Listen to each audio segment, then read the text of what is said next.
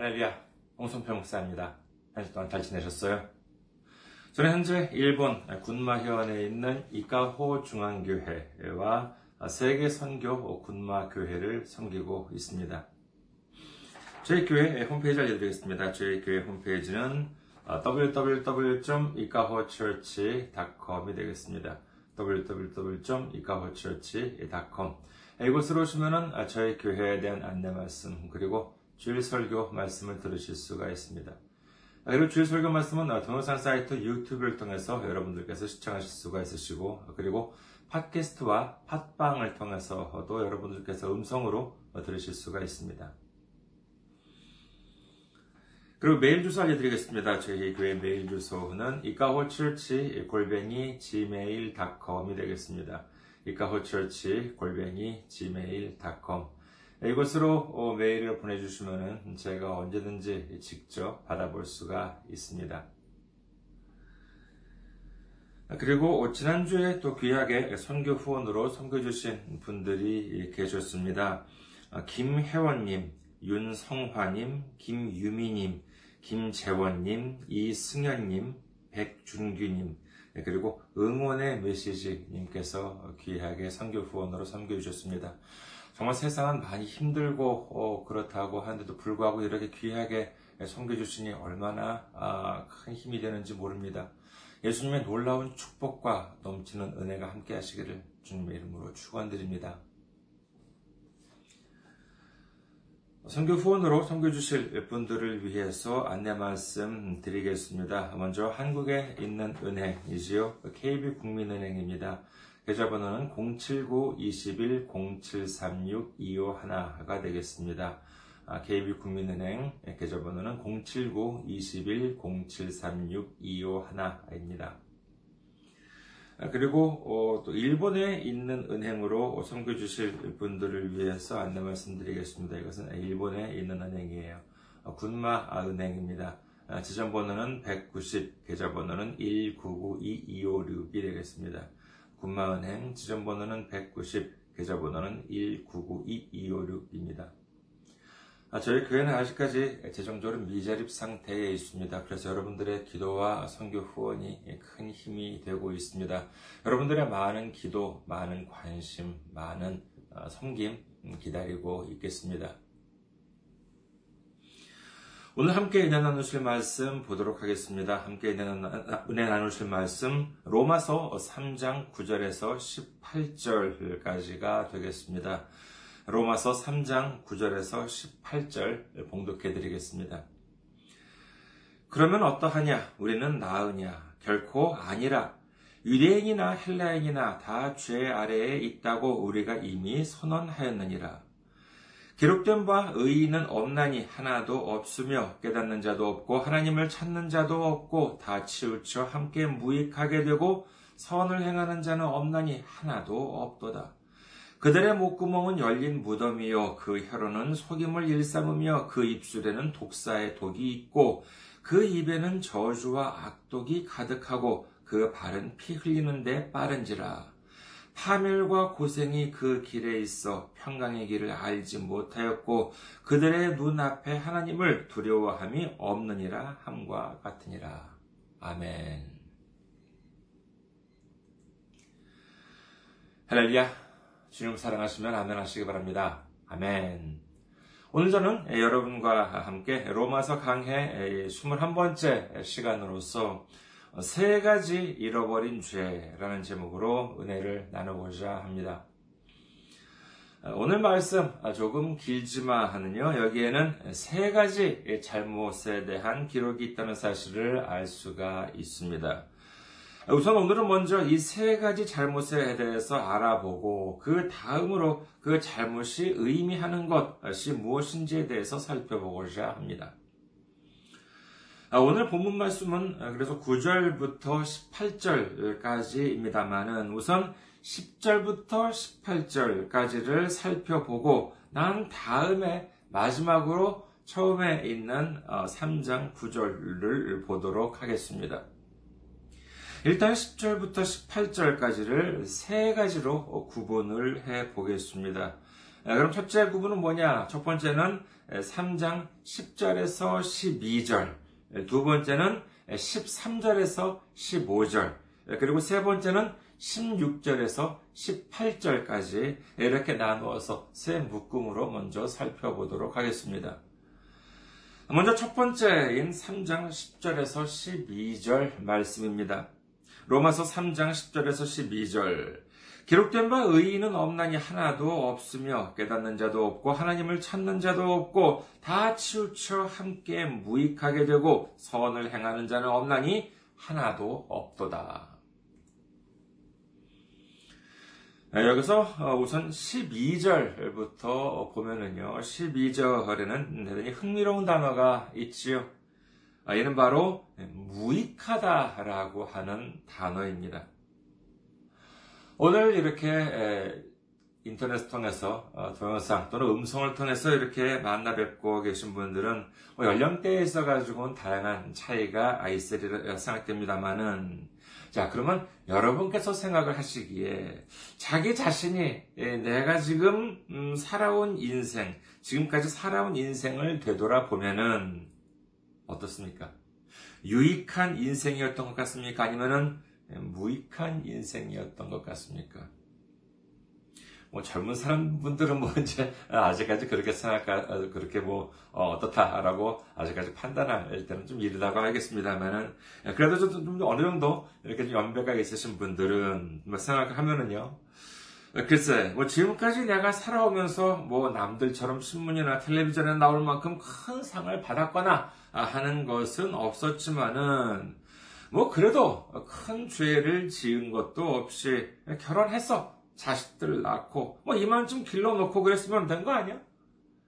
뭐 돈도 뭐 큰 돈은 아니지만 그래도 뭐 내 집과 차도 있고 뭐 먹고 살기에는 부족함이 없을 정도로 벌어놓았다. 뭐 이 정도면 뭐 유익한 인생이라고 할 수 있지 않을까. 예, 그 정도면은 훌륭하지요. 부끄럽지 않은 아들, 딸, 부끄럽지 않은 남편과 아내, 부끄럽지 않은 아버지와 어머니. 예, 그 정도라면 충분히 유익한 인생입니다. 그러나, 그러나 우리는 다시 한번 생각해 보아야 합니다. 오늘 말씀 중에서 로마서 3장 12절에 나온 이 무익함이라고 하는 단어는 누구의 시각에서 보았을 때의 말씀일까요? 앞서 말씀드린 인생, 그와 같은 부끄럽지 않은 인생은 어디까지나 사람들의 시각에서 본 인생입니다. 그러나 이 12절에 등장하는 이 무익함이라고 하는 것은 이 사람들의 시각에서 본 말씀일까요? 아니에요. 이는 오히려 하나님의 시각에서 본 말씀이다라고 이해를 해야 하겠습니다. 우리의 인생, 인간의 입장에서 보았을 때에는 뭐 무난하고 그럭저럭 유익한 인생이었다라고 할 수 있다면은 그렇다면은 하나님의 입장에서 보게 된다면 어떨까요? 하나님께서 우리 영혼을 지으시고 우리 육체를 지으시고 오늘 지금 이 순간까지도 인도해 주셨습니다. 믿으시면 아멘 하시기 바랍니다. 그렇다면 그 과정에서 아무런 기대 없이 우리를 지으시고 우리를 인도해 주셨을까요? 아니에요. 하나님께서는 분명히 기대를 하셨습니다. 무슨 기대겠습니까? 그렇습니다. 하나님께 유익한 삶을 살아갈 수 있도록 기대를 하셨을 것입니다. 하지만 지금까지의 인생, 뭐 우리가 큰 죄 없이 살면서 뭐 결혼해서 자식들을 낳고 기르고 재산도 어느 정도 모았다고 칩시다. 그러면 그것이 하나님께 유익한 것인가요? 아니에요. 그것만으로는 아무런 유익이 없습니다. 그런데 사람들은 그것만으로 만족하려고 합니다. 그것으로 자신은 성공적인 삶을 살았다, 유익한 삶을 살았다라고 생각하고 있는 것이지요. 그것이 뭐라고요? 예, 그렇습니다. 11절에 등장하는 깨닫는 자가 없다는 것입니다.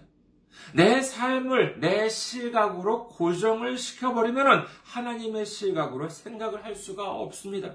하나님의 뜻을 깨달을 수가 없어요. 모두가 다 자기 중심적으로밖에 세상을 바라보지 못하고 하나님을 찾지 못하게 되어버리고 마는 것입니다. 이 성경에 등장하는 의인이라고 하는 말씀. 그렇다면 과연 이 의인이라고 어, 하는 것은 무엇일까요?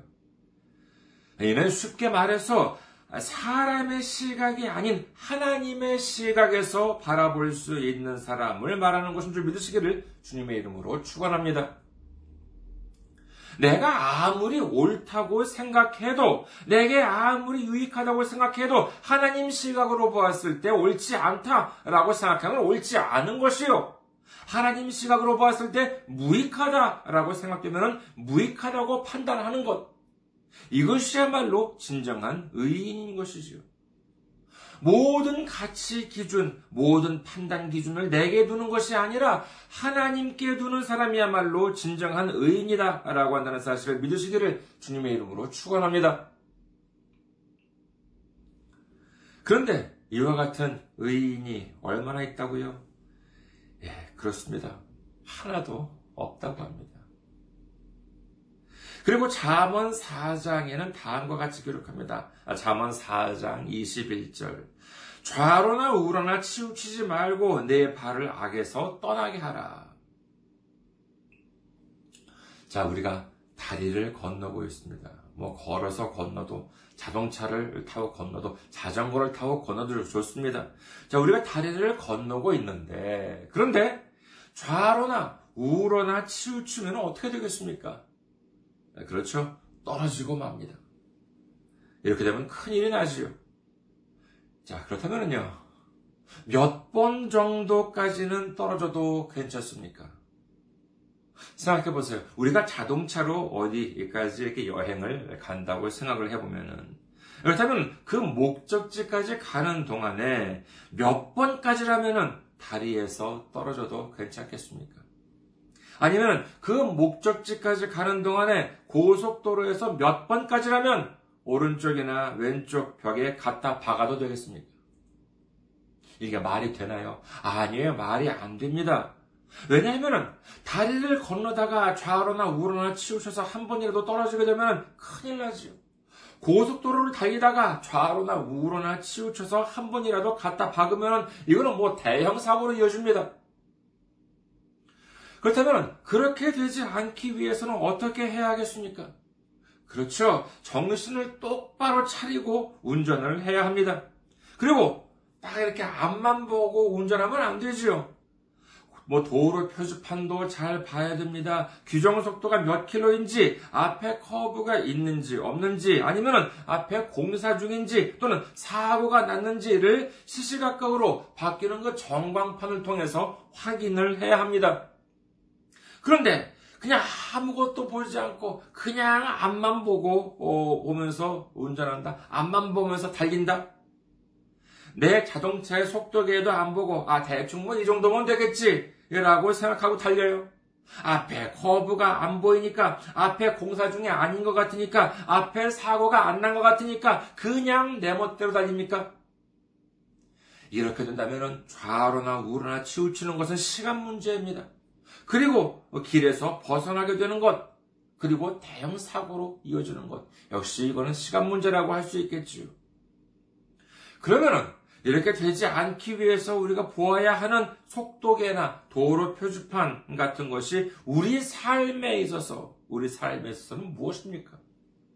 그렇습니다. 그것은 바로 다름 아닌 유일한 하나님 말씀이신 이 성경이다라고 하는 사실을 믿으시기를 주님의 이름으로 축원합니다. 우리는 분명히 알아야 합니다. 우리는 좌로나 우로나 치우쳐도 되고 뭐 아니면 말고라고 하는 것이 아니에요. 치우치게 되면 이는 곧 사망, 우리의 영적인 죽음으로 이어지게 될 수도 있는 것입니다.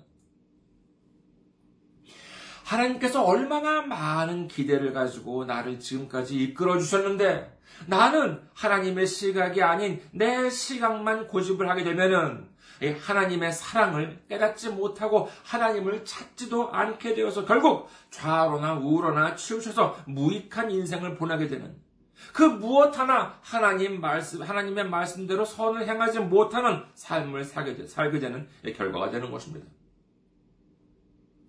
이는 그렇다면 무엇을 잃었기 때문입니까? 이는 바로 하나님에 대한 사랑을 잃어버렸기 때문인 것입니다. 하나님께서 우리를 얼마나 사랑해 주셨는지를 망각하고 내 생각만을 가지고 이기적으로 살게 되는 것이야말로 오늘 본문 중에서 이 첫 번째 죄, 하나님의 사랑을 잃어버린 죄가 되는 것입니다. 다음으로 두 번째인 3장 13절에서 15절 말씀입니다. 로마서 3장 13절에서 15절. 그들의 목구멍은 열린 무덤이요, 어, 그 혀는 속임을 일삼으며, 그 입술에는 독사의 독이 있고, 그 입에는 저주와 악독이 가득하고, 그 발은 피 흘리는데 빠른지라. 자, 여기서는 우선 단어부터 좀 이렇게 정리를 해 보아야겠습니다. 13절에는 어, 무덤, 속임, 그 다음에 독사의 독이라고 하는 단어가 등장하죠. 그리고 14절에 보면은요, 그 입에는 저주와 악독이 가득하다라고 어, 되어 있는데, 여기서 특별히 이 악독이라고 하는 어, 단어는요, 다른 역본에 보면은 독설이라고도 번역이 되어 있습니다. 상대방한테 하는 아주 그 심한 말이 되겠지요. 그리고 15절에는 피 흘림이라고 하는 단어가 있습니다.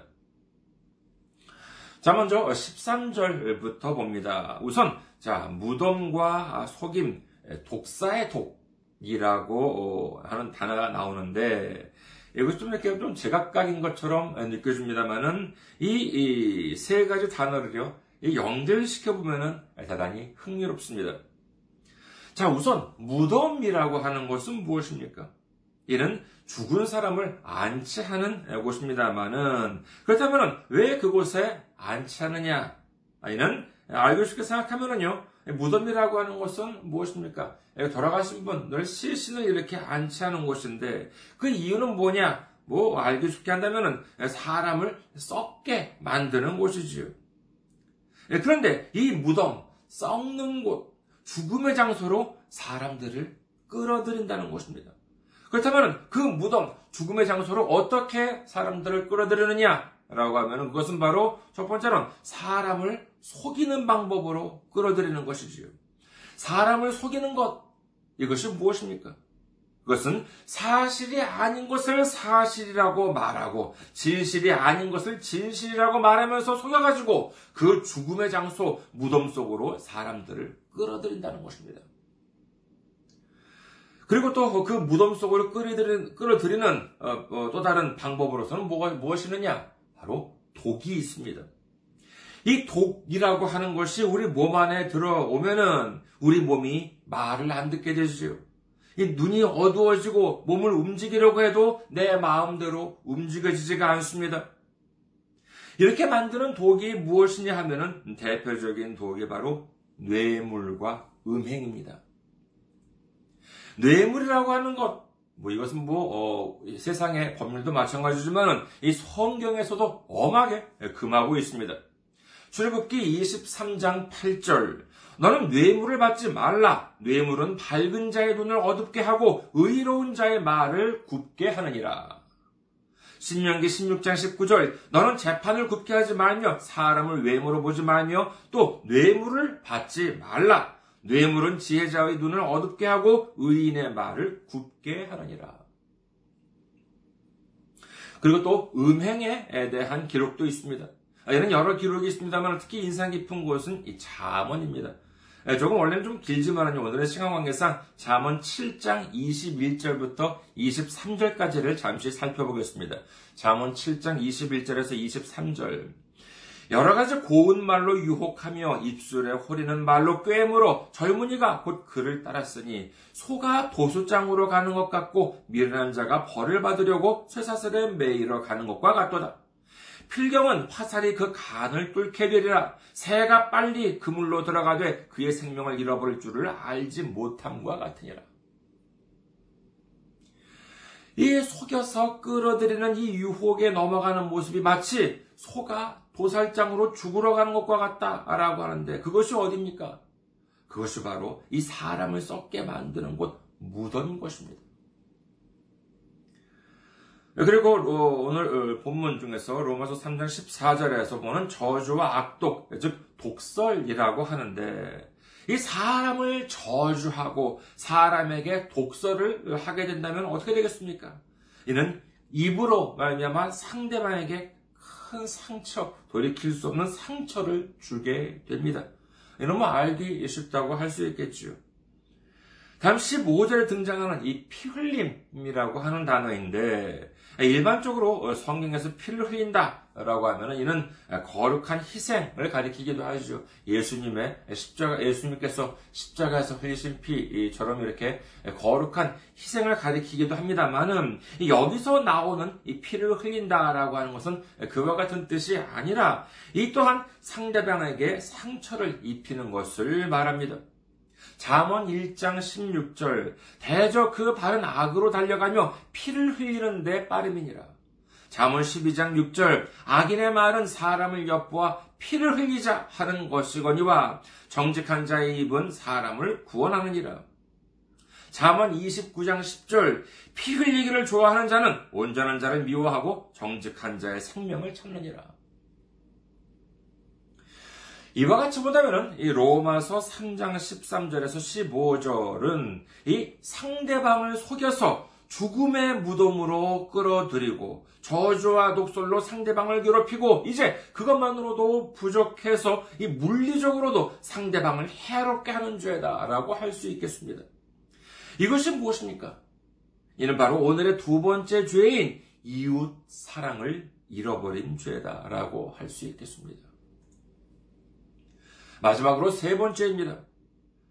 자, 지금까지 첫 번째와 두 번째를 보면서 우리는 거기에서 언급된 죄에 대해서 살펴보았습니다. 자, 그렇다면 여러분께서는 이 세 번째의 부분에서 언급된 죄는 어떤 죄라고 생각되십니까? 세 번째 본문을 읽어드리겠습니다. 로마서 3장 16절에서 18절. 파멸과 고생이 그 길에 있어 평강의 길을 알지 못하였고 그들의 눈앞에 하나님을 두려워함이 없느니라 함과 같으니라. 자, 이 세 번째 본문에서 어, 언급된 죄는 어떤 죄라고 생각되십니까? 어, 여기서 힌트를 한 가지 드리겠습니다. 누가복음 18장 25절에 보면은요, 예수님께서는 다음과 같이 말씀하십니다. 누가복음 18장 25절. 낙타가 바늘기로 들어가는 것이 부자가 하나님의 나라에 들어가는 것보다 쉬우니라 하시니 라고 말씀을 하십니다. 자, 낙타가 바늘기로 들어가는 것, 그 다음에 부자가 하나님 나라에 에, 들어가는 것, 어느 쪽이 쉽다고요? 차라리 낙타가 그 바늘 구멍에 들어가는 것이 훨씬 더 쉽다. 뭐보다 쉽다? 이 부자가 하늘나라에 들어간 보다도 이 낙타가 그 바늘 구멍에 들어가는 것이 쉽다라고 이제 예수님께서 말씀하십니다. 음, 뒤집어서 말씀드리자면 그만큼 부자가 하나님의 나라에 들어가는 것이 어렵다라고 이제 예수님께서는 말씀하고 계신 것이지요. 이게 힌트입니다. 자, 한번 이 다시 한번 로마서 3장 16절에서 18절을 읽어드리겠습니다. 로마서 3장 16절에서 18절. 파멸과 고생이 그 길에 있어 평강의 길을 알지 못하였고 그들의 눈앞에 하나님을 두려워함이 없느니라 함과 같으니라. 자, 이를 정리해 보면은요. 어떤 한 길이 있어요. 어떤 한 길이 있는데 그 길은 파멸과 고생이 있다고 합니다. 평강을 알지 못하는 길이에요. 그 길을 가는 이들은 하나님을 두려워하지 않는다고 합니다. 그 길, 뭐, 저는 제 생각만이 정답이라고 말씀드릴 수는 없겠습니다만은, 아, 이는 바로 하나님을 의지하지 않는 자의 길이라고 할 수 있지 않을까 합니다. 하나님을 의지하지 않는 자의 길. 자, 이 시점에서 오늘은 두 번째 문제를 한번 내보도록 하겠습니다. 어, 평소부터 성경을 잘 읽고 계신 분들이라면 쉽게 알아맞힐 수 있지 않을까 합니다.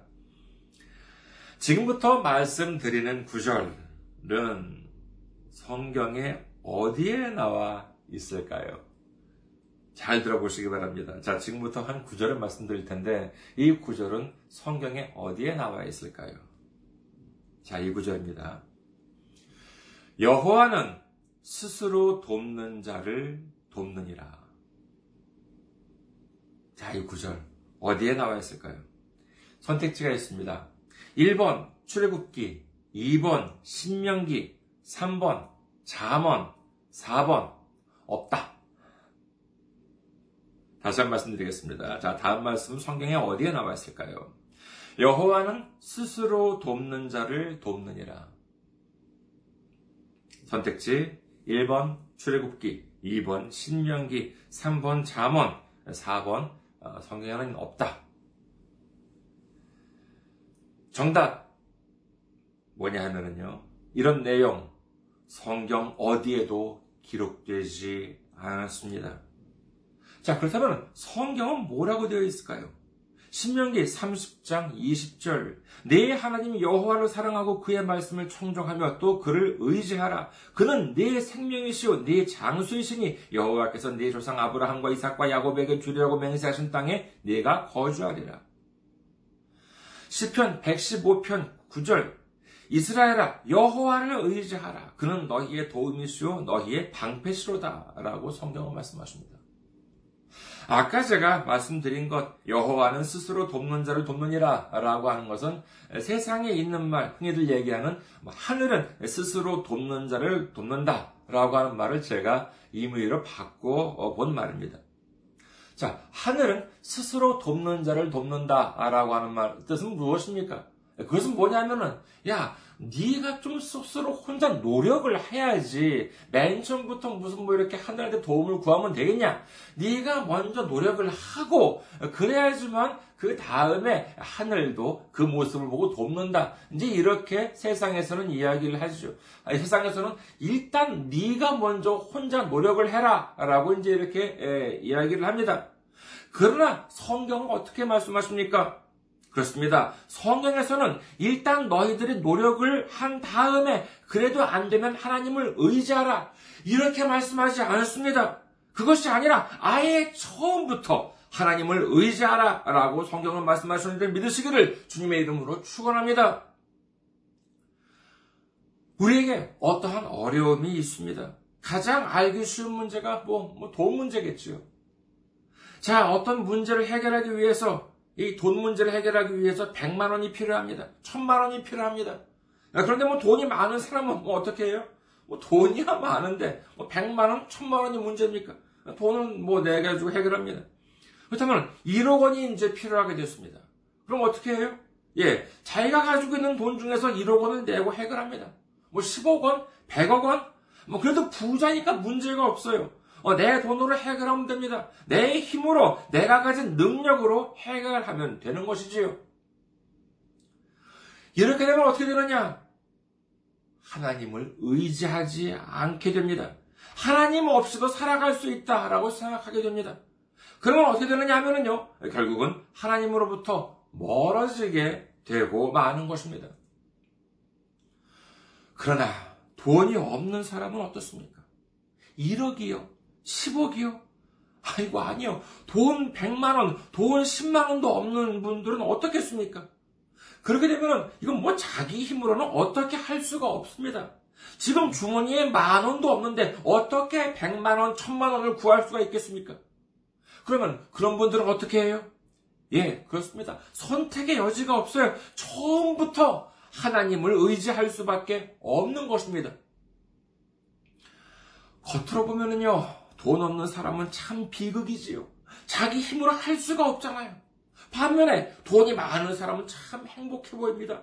돈이 얼마나 필요하든 아무런 걱정 없이 그냥 척척 내기만 하면 되니까 얼마나 참 행복해 보입니까? 그러나 이는 사람의 시각입니다. 하나님의 시각으로 눈을 돌려보면은 하나님을 의지하지 않고 자신의 힘을 의지하는 사람보다도 이 선택의 여지가 없이 하나님을 의지할 수밖에 없는 사람이 훨씬 더 하나님과 가까이 있다라고 하는 사실을 믿으시기를 주님의 이름으로 축원합니다. 돈이나 재산이라고 하는 것이 언제까지나 자기한테 있나요? 그리고 이 세상 모든 문제가 돈이나 재산으로 해결되나요? 아니에요. 그렇지 않습니다. 이 세상에는 돈으로 해결할 수 없는 문제들이 얼마나 많은지 모르지요. 부자는 어떤 문제가 생겼을 때 지금까지 돈으로 다 해결했습니다. 자기 능력으로 해결했습니다. 이러면요, 평소에 하나님을 의지하는 훈련이 안 되어 있어요. 그러다 보니까 돈으로 해결할 수 없는 문제, 정말 심각한 문제가 발생하면 어떻게 됩니까? 그렇습니다. 문제가 해결되지 않습니다. 어려움이 계속해서 닥쳐옵니다. 이것이 어떤 모습입니까? 그렇습니다. 오늘 세 번째 본문 말씀이지요. 다시 한번 읽어드리겠습니다. 로마서 3장 16절에서 18절.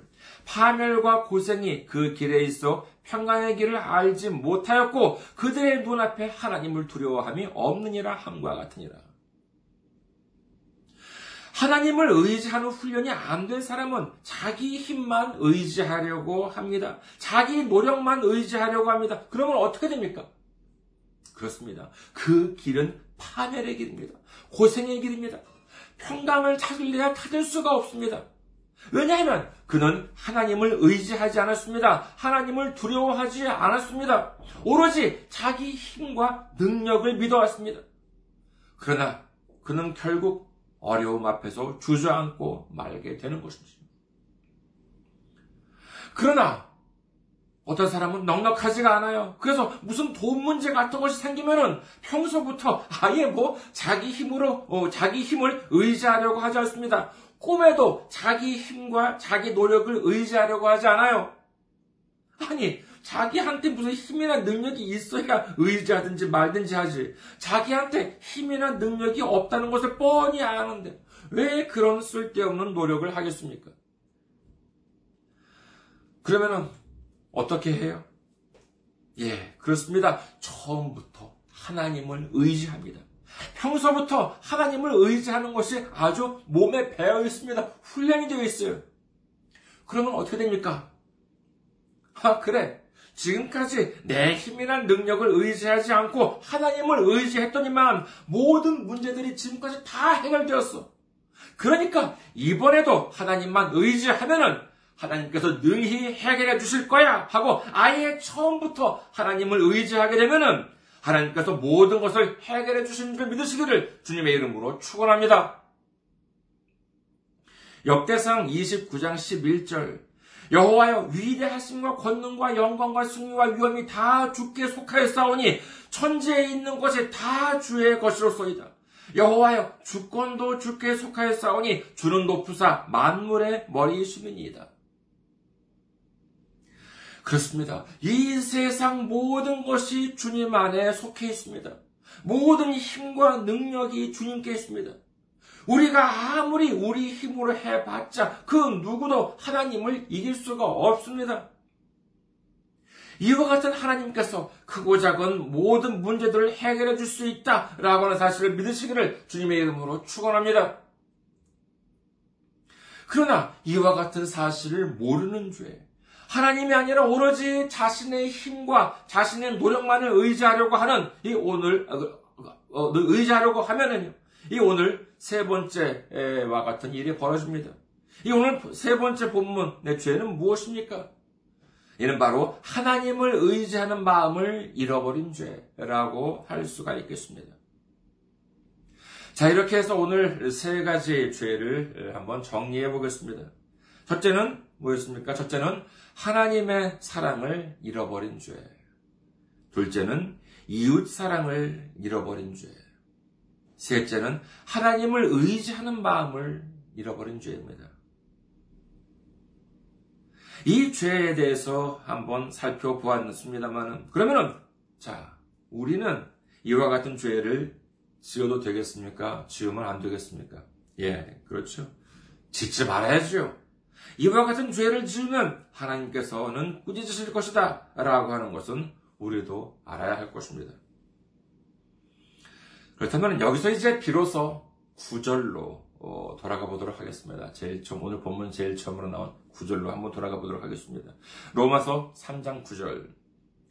그러면 어떠하냐? 우리는 나으냐? 결코 아니라 유대인이나 헬라인이나 다 죄 아래에 있다고 우리가 이미 선언하였느니라. 그렇습니다. 교회에 몇 년 다녀보면은요, 우리가 해야 되는 일, 해서는 안 되는 일 정도는 구분할 수가 있게 됩니다.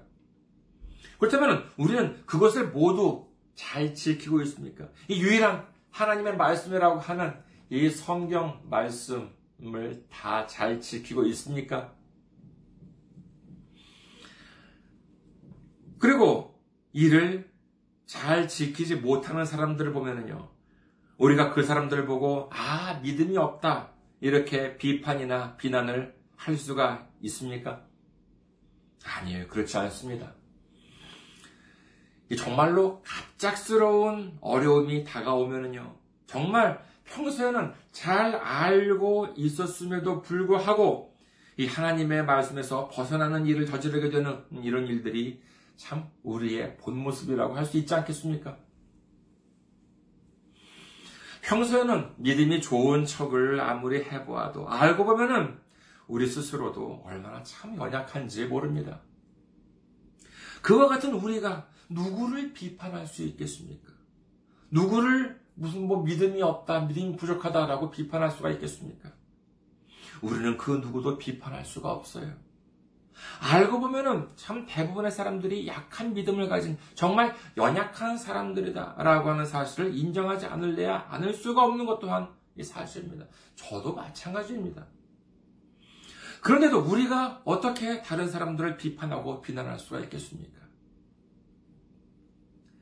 하지만 우리가 할 수 있는 것이 있습니다. 그것은 뭐냐? 그것은 첫 번째로 이와 같은 세 가지 죄에 대해서 성경은 말씀하고 계시다라고 하는 사실을 알고 두 번째로 나나 다른 사람이나 모두가 죄 아래에 있고 어차피 우리 힘으로는 구원을 얻을 수가 없고 오로지 예수님의 십자가 피 외에는 구원이 없다라고 하는 사실 이 두 가지를 분명히 기억해야 하겠습니다. 그러면 어떻게 되느냐 하면은 우리는 그 누구도 미워할 수가 없게 됩니다. 내가 잘난 것이 있어야 누구를 비판하거나 비난할 수 있지. 내가 잘나지도 내가 능력이 있는 것도 아닌데 무슨 자격으로 누구를 비판하고 비난할 수 있겠습니까? 우리는 이제 누군가를 비판하고 비난하는 것이 아니라 무엇보다 나부터 하나님을 사랑하는 믿음을 회복해야 합니다. 이웃을 사랑하는 믿음을 회복해야 합니다. 그리고 하나님을 의지하는 믿음을 회복해야 하는 줄 믿으시기를 주님의 이름으로 축원합니다. 우리 모두 하나님 사랑과 이웃 사랑 그리고 하나님을 의지하는 믿음을 회복함으로 인해서 이 세상 어떤 어려움 속에서도 하나님께서 주시는 놀라운 능력으로 이기고 또 이김으로 말미암아 주님께 감사와 찬송과 영광을 돌리시는 우리 모두가 되시기를 주님의 이름으로 축원합니다. 감사합니다. 항상 승리하시고 건강한 모습으로 다음 주에 뵙겠습니다.